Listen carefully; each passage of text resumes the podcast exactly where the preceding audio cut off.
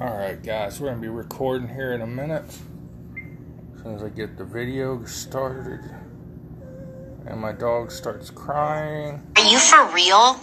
So let's talk about this because so much of our national conversation, which is not a conversation uh, about immigration, is driven by people who could not care less about immigrants. Often people want to say, why are you talking about the border crisis? Or why aren't you talking about it in this way?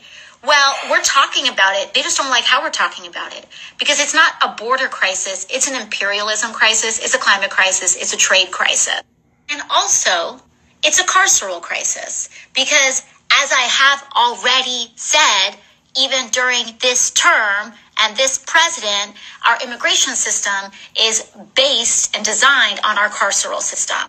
Those are some of the problems. What about the solution? Well, number one, our solutions need to be rooted in foreign policy because our interventionist history in foreign policy and history over decades of destabilizing regions drive people but people don't want to have that conversation. Secondly, let's talk about the climate crisis because the US has disproportionately contributed to the total amount of emissions that is causing a planetary climate crisis right now. And but who is bearing the brunt of that? It's actually not us. We help create the problem, but disproportionately it's the global south. It's South Asia, it's Latin America that are going to be experiencing the floods, wildfires and droughts in a disproportionate way, which. Ding ding ding has already started a migration crisis. But people don't want to have that conversation.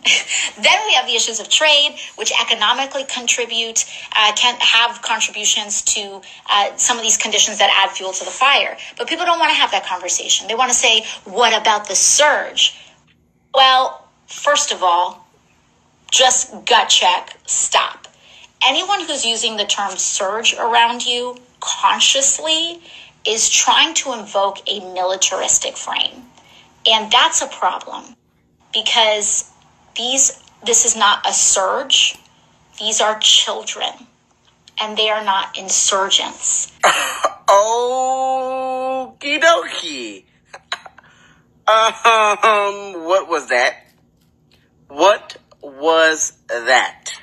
What was with all the eye movements, all the and all the was all of that for?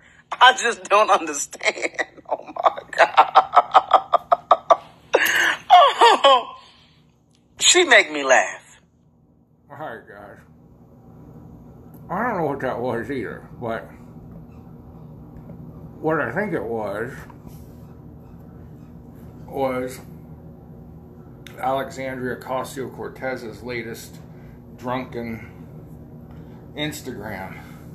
Um, now, in her last, uh, one of her last famous or infamous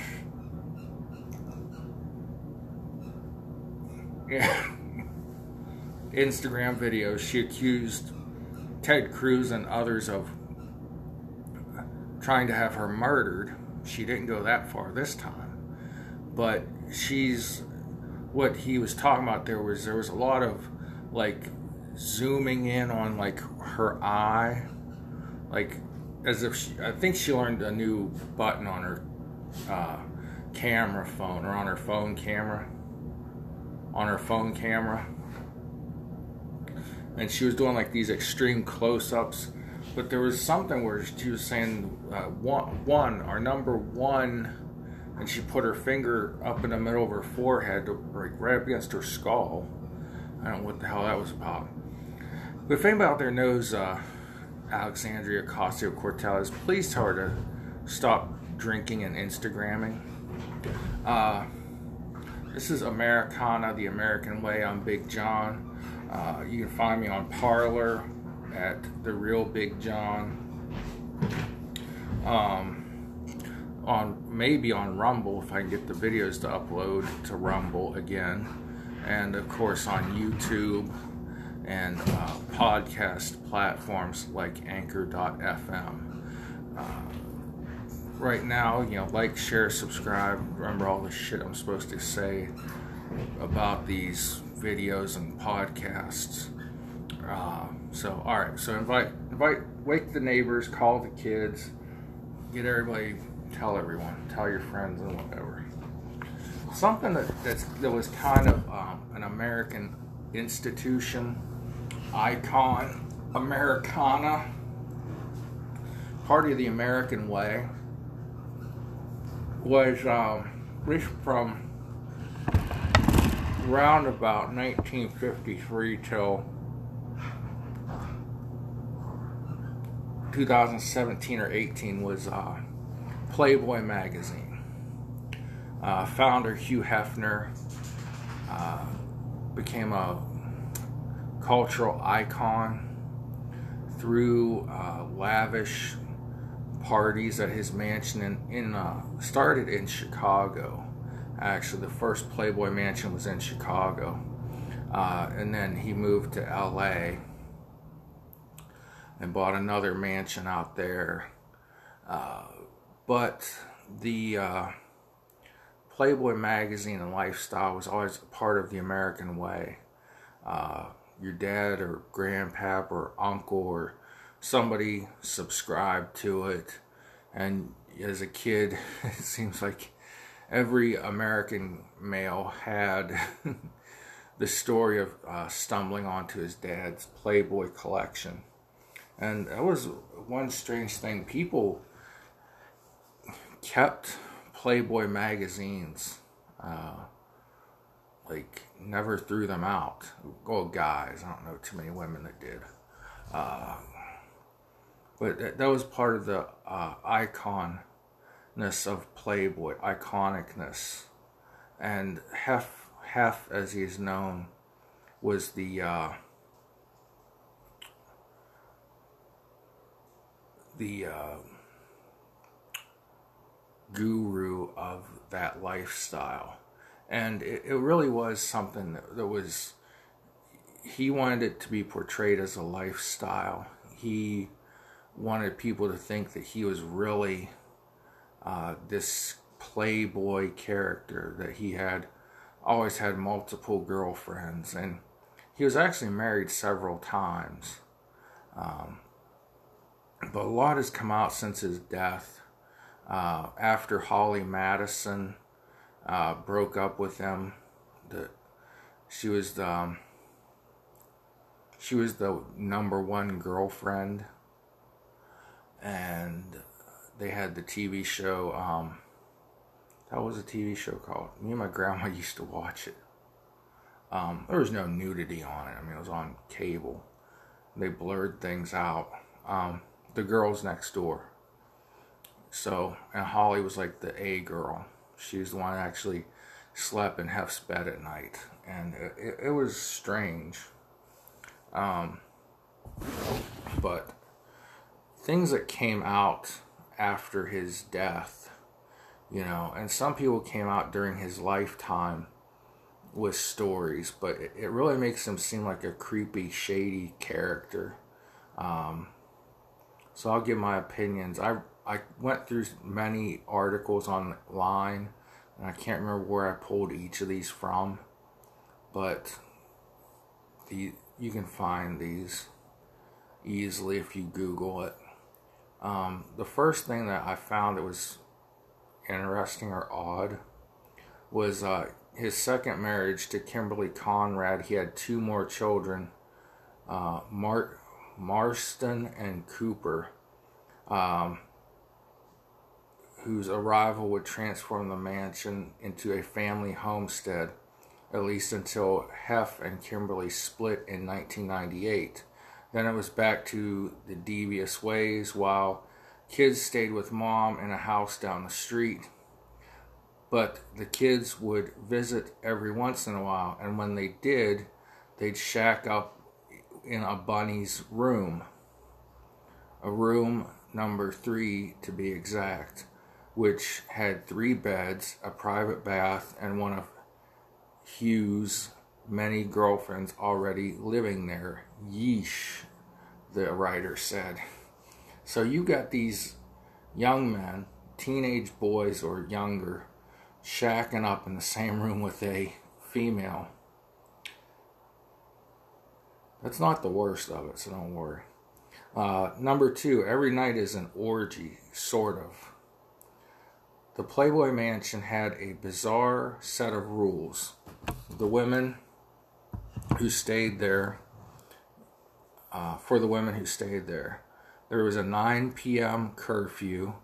Uh, the bunnies weren't allowed to have other boyfriends, although they often did. So if you were staying at the Playboy Mansion, you were viewed as Hugh Hefner's girlfriend. at one time, there were like seven or ten that he would, you know, take out on the town uh, to clubs, movie premieres, uh, whatever, and you were given the perception that they were all his girlfriend and that he slept in the same bed, the same room with all of them. Um, it's not necessarily true. There was one girl that was like the A girl, the number one girl, and she stayed in his bed. Oh, disgusting. But, um, and then the others were just kind of eye candy, but they were expected to participate in these orgies. Um, the writer said perhaps the strangest of all would be the nightly orgies that took place in Hef's bedroom. Well, sort of. Here's how a former Bunny describes the scene. Two huge television screens projecting graphic porn lit up the otherwise dark bedroom in the middle. A very pale man, that would be Hef, tending was tending to his business. The girlfriends in various stages of undress were sitting in a semicircle at the edge of the bed. So these girls would have to sit there, uh, undress, make out, while Hef uh, smoked a joint, uh, not his trademark pipe, and he would pleasure himself while he watched the girls undress, uh, make out, have sex, whatever. Creepy. Uh, he hated the repression of post World War II America. Um, he said, half this is Hef himself speaking. I look back on the Roaring Twenties with its jazz, Great Gatsby, and the pre-code films as a party I somehow managed to miss, he told the magazine. After World War II, I expected something similar, a return to the period uh, after the First World War, but when the skirt lengths went down instead of up, I knew we were in big trouble. It turned out to be a very conservative, serious period, socially, sexually, and politically. I just thought there was another way of living life. This is where I talked about the playboy lifestyle. You know, the women are there for eye candy. You're supposed to have multiple sexual partners, which he may or may not have. Um, it may have just been all been a show for an insecure, narcissistic guy, from what I've been reading under all the conservatism and the repression, there was a yearning for something different. That's the reason the magazine was successful and why people embraced it from the very outset.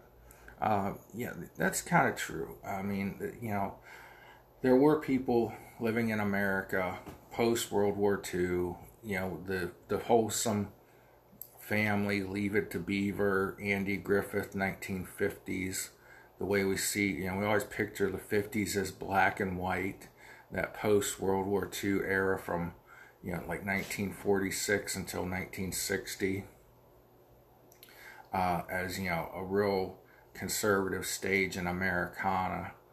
And Hef wanted it to be different. Uh, and that's why he started the magazine in 1953 and why he think it was why he thinks it was embraced uh, so much. Um, Here's something really interesting though. He lost his virginity when he was 22. So I I I beat Hef to the punch. I was 18. Of course, a few years in between us, but Uh, he said his first time was with the woman who would become his first wife, Millie Williams, with whom he engaged in two years of foreplay before sealing the deal, according to The Sun. In an interview with The Sun, Hefner revealed he was saving himself because at the time he was serving in the Army while his wife was studying in college. Maybe he feels like he missed out on something in his youth, but the guy apparently made up for lost time because he supposedly went on to bed more than 1,000 women. That's according to him. But who's counting? Um, how could I possibly know over a thousand? I'm sure Hefner told Esquire magazine uh, when he asked his about his number. There were chunk, chunks of my life when I was married, and when I was married, I never cheated. I don't know about that. But I made up for it when I wasn't married. Okay, dude. Whatever you say. Uh, you have to keep your hand in. I don't know if you're keeping your hand or what else you're keeping in. I don't think your hand goes there. Um, so it says I had. He says I had literally saved my life for my wife. After we had sex, she told me that she had an affair. Hef revealed to the Sun.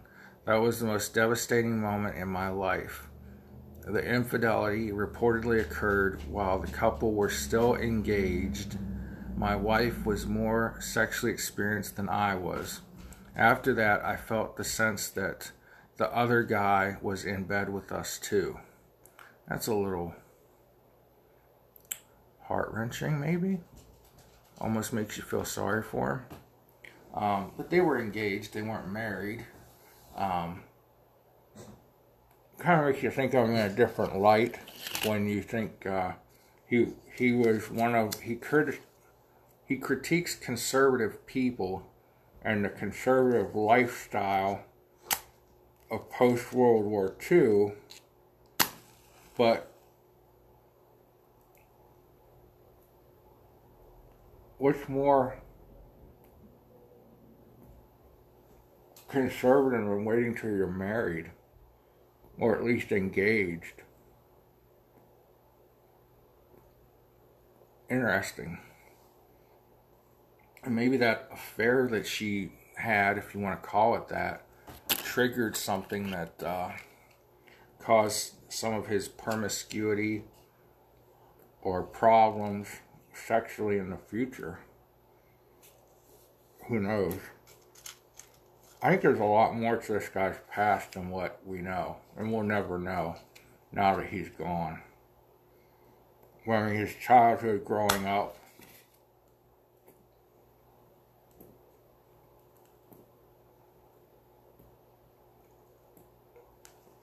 Of course, he's not somebody I put a lot of research into or anything.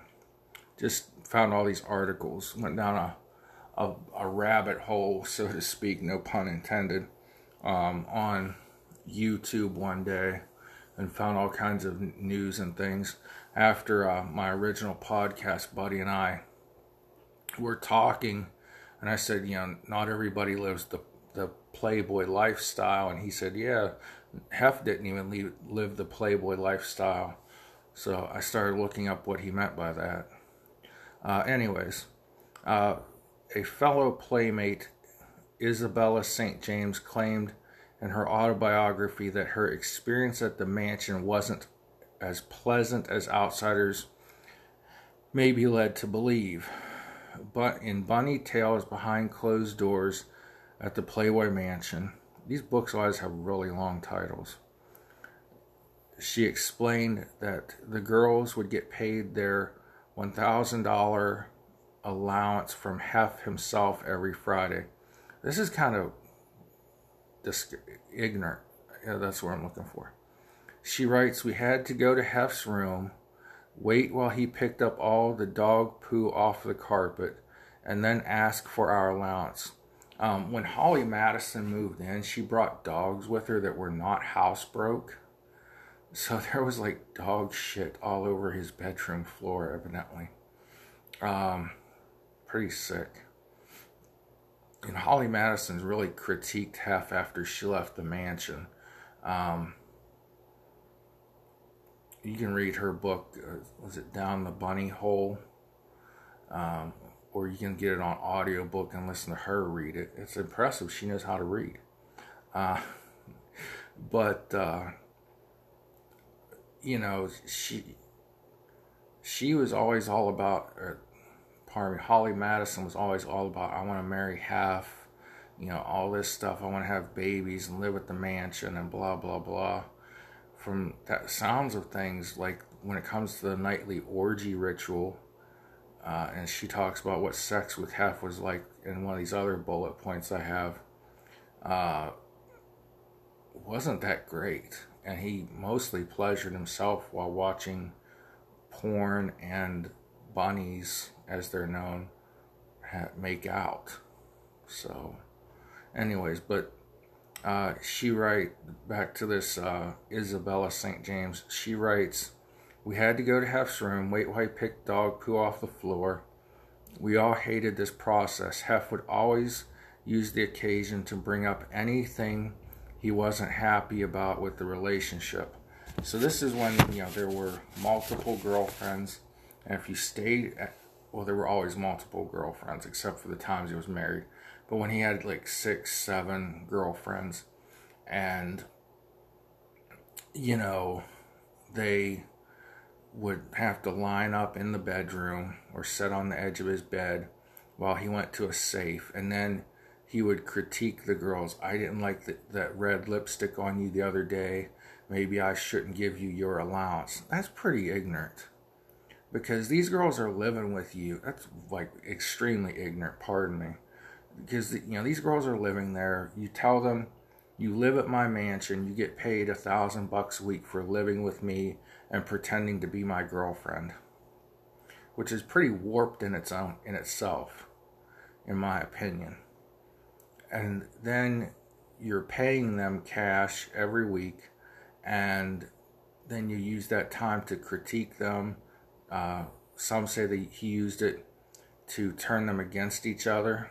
Um, this uh, Isabella goes on to say most of the complaints were about the lack of harmony among the girlfriends or your lack of sexual participation in the parties he held in his bedroom. So, like it said before, every night in his room there was, you know, some kind of sex party orgy where he watched. Um, Hugh Hefner's Play, Playboy Bunny's heartbreak, heartbreaking confessions from abuse to humiliation sexual rituals. All of the women living at the mansion were expected to have sex with Hefner who had a bizarre nighttime routine, it's claimed. Holly Madison said girlfriends would change into identical pajama outfits bare beforehand, pardon me. Hef, who died in 2017, would watch porn, smoke weed, and masturbate while the girls would kiss each other around him, she alleged. That's been alleged previously in my little research thing here. Holly said they would take turns pleasuring Hefner, but he always finished by himself. So the rumor always was that he was like real paranoid about one of these uh, random girlfriends that he was paying to live with him would get pregnant and then he would be responsible for uh, them and a child. Um, Holly went on to say there was zero intimacy involved, no kissing, nothing. So when they did have intercourse with Hef himself, they weren't allowed to kiss him. So this is supposed to be your A girl, your it girl, your number one girl. And while making love, you don't even kiss her. She, uh, she went on to say, it was so brief that I can't even recall what it felt like beyond having a heavy body on top of me. Uh, Kendra Wilkinson, who was a girlfriend at the same time as Holly Madison was the A girl. Uh, found sex to sex so under unbearable that she couldn't stay sober for it. She said, I had to be very drunk and smoke lots of weed to survive those nights. There was nothing, there was no way around it. It's pretty, pretty messed up. These girls are looking for a break in life. They're kind, they, he pays for their plastic surgery, nose jobs, other jobs. Okay, you can take a guess. Uh, and you know, a lot. Holly or Holly was like 22. Um, this Kendra Wilkinson was 18 when she moved into the mansion, and they all met Hef at one of his wild uh, orgies when he, you know, they would cover most of the yard with a tent, have disc jockeys and bands and celebrities, and they would have these girls dressed up, and I think that's how Holly and Kendra met him. Kendra for sure, because Kendra was um, painted with body, wearing nothing but body spray, body paint. Um, so, anyways, his former valet. Now, this guy did more than park cars for Hef. Okay, this was like a valet, like a personal, a very personal assistant. Um, he said Hef's former valet reflects on, quote, pig nights with hookers and Hef. On certain nights, Mr. Hefner had prostitutes brought up to the mansion, and he would entertain them with a big dinner, invite his friends to come participate in different intimate acts with them. This is some sicko stuff. I mean, you know, it just is you know, it's a very insecure guy trying to buy, buy friendship with sex and money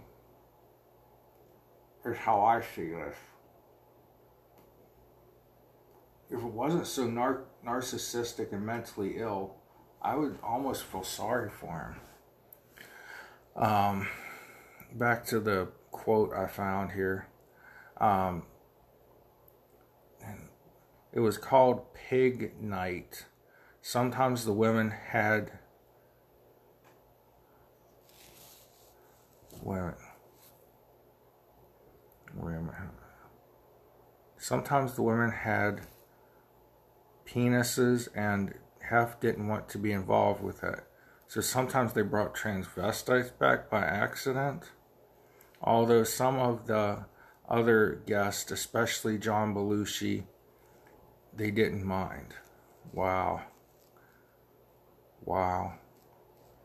So sometimes the women were in drag, I guess, and uh, some of the guests didn't mind. Hef wasn't down with that. Wow.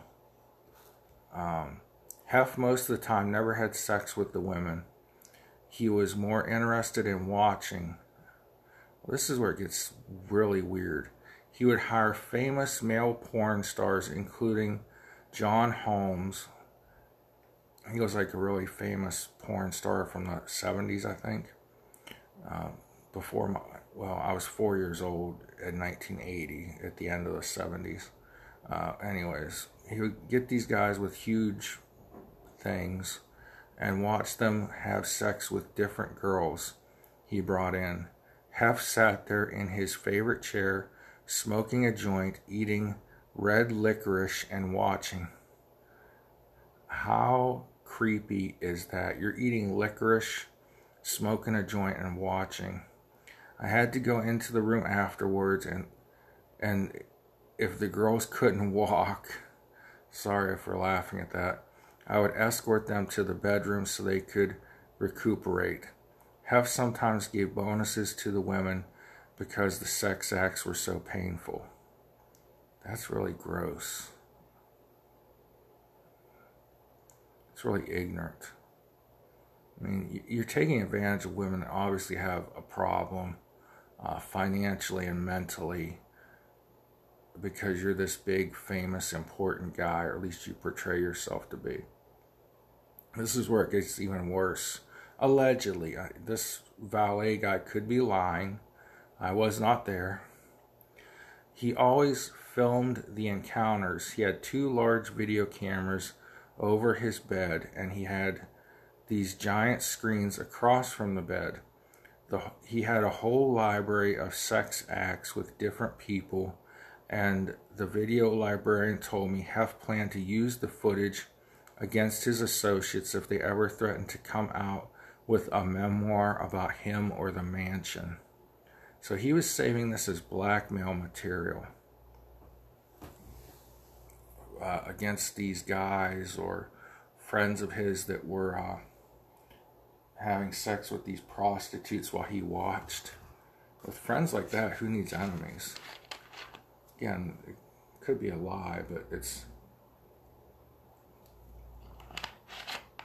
not the first time I heard this. The first and most famous copy of Playboy is uh, the Marilyn Monroe issue. It was the first issue, and Marilyn was like the biggest female star in Hollywood. Um, this one is called He Ripped Off Marilyn Monroe. One of Hefner's earliest dirtbag moves was screwing over sexy sweetheart Marilyn Monroe in 1953. The Gentlemen Prefer Blondes star became Playboy magazine's first Playmate of the Month. For Monroe, this was not the honor Hefner chalks it up to be. Reportedly, without her permission, I've heard that story many times, he acquired and printed the photos from a nude calendar the actress posed for in the past. Monroe was paid $50 for the photo shoot, not for the magazine appearance. She got paid nothing for being in Playboy magazine's first and most famous issue. Uh, Hef paid 500 dollars for the calendar to the calendar maker for the rights to the pictures. According to Highsnobiety, that debut issue of Playboy sold 50,000 to 65,000 copies at 50 cents a pop. Those were huge numbers at the time. So Monroe essentially put Hef on the map and lined his pockets. Monroe and Hefner never even met.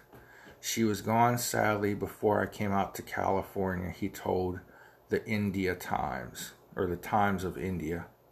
That's a newspaper, evidently.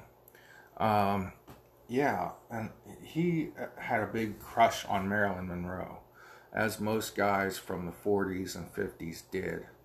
Um, and even up through the 1960s, until the Kennedys and or the mafia had her killed. Um, Marilyn Monroe was voted uh, most beautiful woman of the 1900s, the 20th century. Um, she was a gorgeous woman, beautiful, beautiful woman, very, very insecure. Um, she had one of the when plastic surgery was in its infancy, she had a nose job, which was um, it could either go really good or really bad at the time. Um, and Hef loved her so much he uh, he bought the cemetery plot next to hers, or the mausoleum plot plot next to hers. So he's buried next to Marilyn Monroe. Um,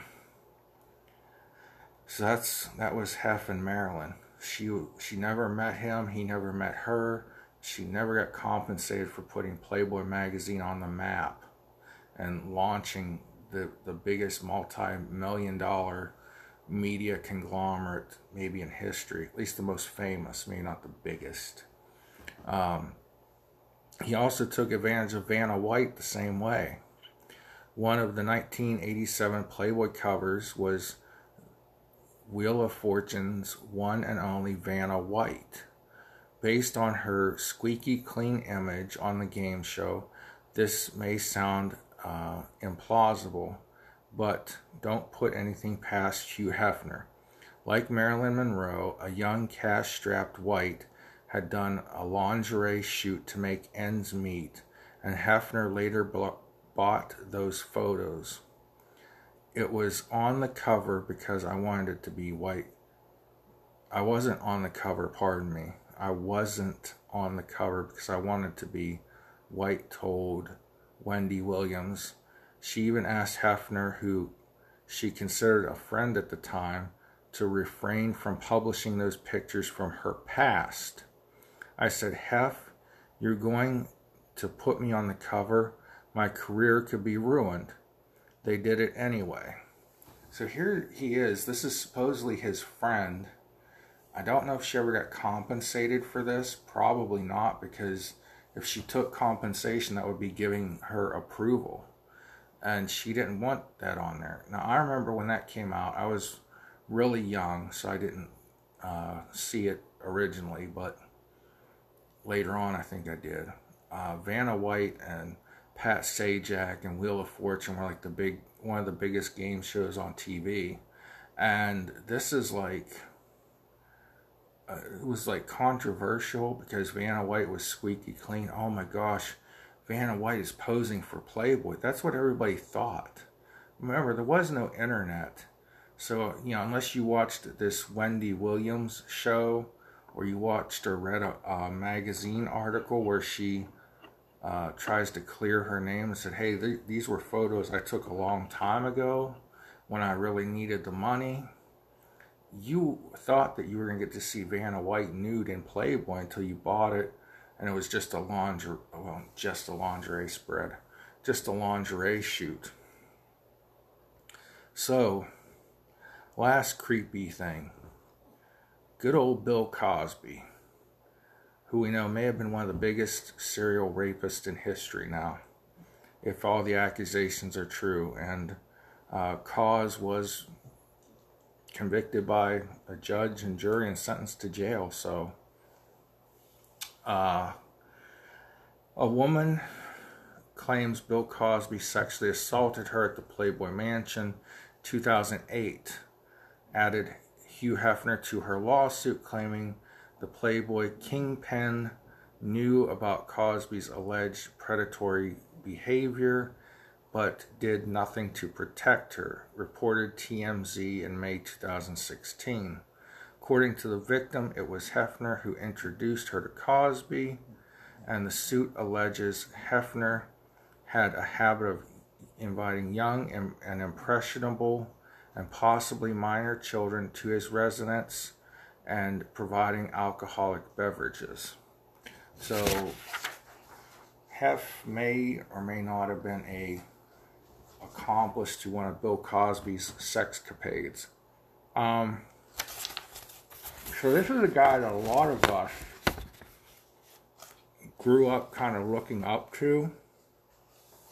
I wouldn't say I looked up to him, but a lot of guys did you know, you're supposed to live the playboy lifestyle. And, you know, Hef was always known for um, this uh, red smoking jacket or red bathrobe. And he had a TV show. I don't know if it was in the 50s or 60s or when, uh, but it was in black and white and a lot of times he would sit there interviewing different celebrities and people, uh, and he'd have this smoking jacket on. Uh, he, at times, um, was famous for just lounging in his pajamas all day with a red robe on. And it wasn't just like for show, he like really did this. Um, the valet guy that I talked about, you know, said that Hef had this thing for um, Campbell's chicken noodle soup, cold Pepsi, and I forget what kind of candy it was Hef liked, but that was like Hef's ritual meal. He had that like every day, and if the Pepsi wasn't cold enough, he would send it back. And this is like a really narcissistic person. Like when I was watching the um, the Girls Next Door show he had uh, another valet or guy that was like the head of the household that whatever the guy's saying was whatever they want, they get. Whatever Hef wanted, you had to get it for Hef. One time,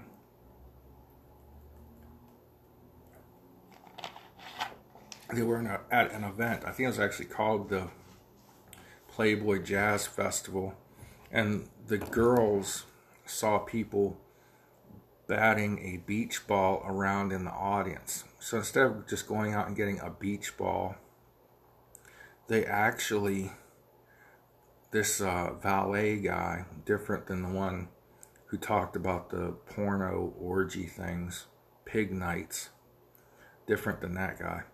Um, this guy had to go out in the audience and it was a hot day, so they bribed somebody with an official Playboy bottle of water in exchange for their beach ball so that uh, Hef's girlfriends could uh, bat the beach ball around for a couple minutes themselves.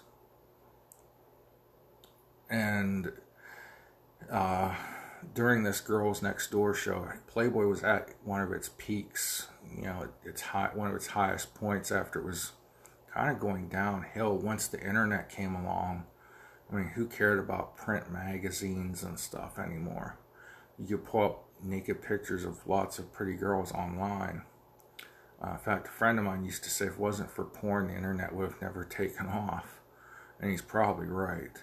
Um, but anyways, uh, Playboy magazine is now gone. I think the a lot of the assets. I mean, he, the dude had his own private train, like a fancy old-fashioned looking choo-choo that he would drive down the railroad tracks from the mansion or wherever it was, LA to Sacramento or San Francisco and stuff like that. Um, you know, of course, he had a private jet with a bed in the back, and a lot of those assets were being sold uh, in his last years because the magazine was back on a nosedive once um, the whole Girls Next Door TV show fad faded off and Holly Madison left him. Uh, the other girls left him. Uh, and stuff like that. So, but you can see why. I mean, as some people grow as human beings, they're like, okay, this was really fun for a few years, but you're not going to marry me. I'm just being used as arm candy, eye candy, whatever, for, you know, you to make yourself look bigger and more important.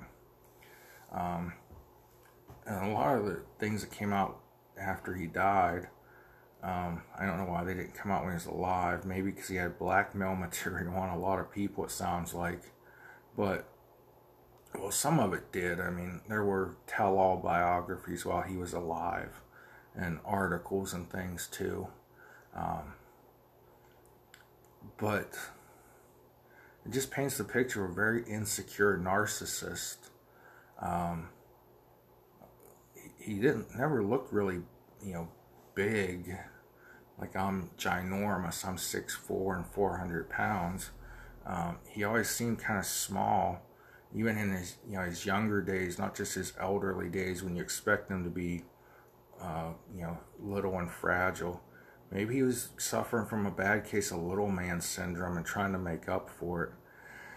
And he certainly did. I mean, he lived a, a crazy life that a lot of people think they would enjoy. I mean, there was a time when I thought I would enjoy that, but I'm getting old now. And, you know, it just seemed like a lot of, well, he had people waiting on him hand and foot and doing everything he ordered them to do. So, you know, me, I'm a hands on person. You know, when I put on an event, not an orgy, not that kind of event, people, get your minds out of the gutter. Uh, when I put on a shindig, you know, I, I, put it on myself. I take a lot of the responsibility and such. But uh, yeah, man, definitely a definitely different look at Mr. Playboy Hugh Hefner. Somebody we always thought was more of a class act than uh, some of the sleazeballs that are just prou- sleazeballs and damn proud of it, like Larry Flynt and uh, the punk that used to make those Girls Gone Wild DVDs and VHS tapes. well, they get a bunch of college girls sloshed and get them to strip down and make out with each other and stuff. Always, we always thought Hef had more class than those guys, but creepy, insecure bastard. Always a creepy, insecure bastard, I guess. So I just want to do something that wasn't political. It's kind of getting boring. Um, a lot of things are beat to death. Um, as AOC said, you know, in her latest drunken Instagram video, there's a crisis at the border. Um, I don't know if she even knows how to approach it correctly, but when you're drunk, young, and famous, you can say whatever you want to on Instagram. And apparently, when you're old, senile, and uh, rich, you can either be president or you can be a pervert and live at the Playboy Mansion. so, uh, yeah. Joe Biden had millions of dollars many years ago. Gosh only knows what the White House would be like, right? So uh, he does have millions of dollars now thanks to his son Hunter's shady business deals. But so, anyways, guys, God bless you. I feel weird talking about God after reading all that filth and cess and disgusting. But that's when we need God the most in this world. So pray for each other. God bless you. Um, have a nice day. Sorry, no jams to play you out to tonight.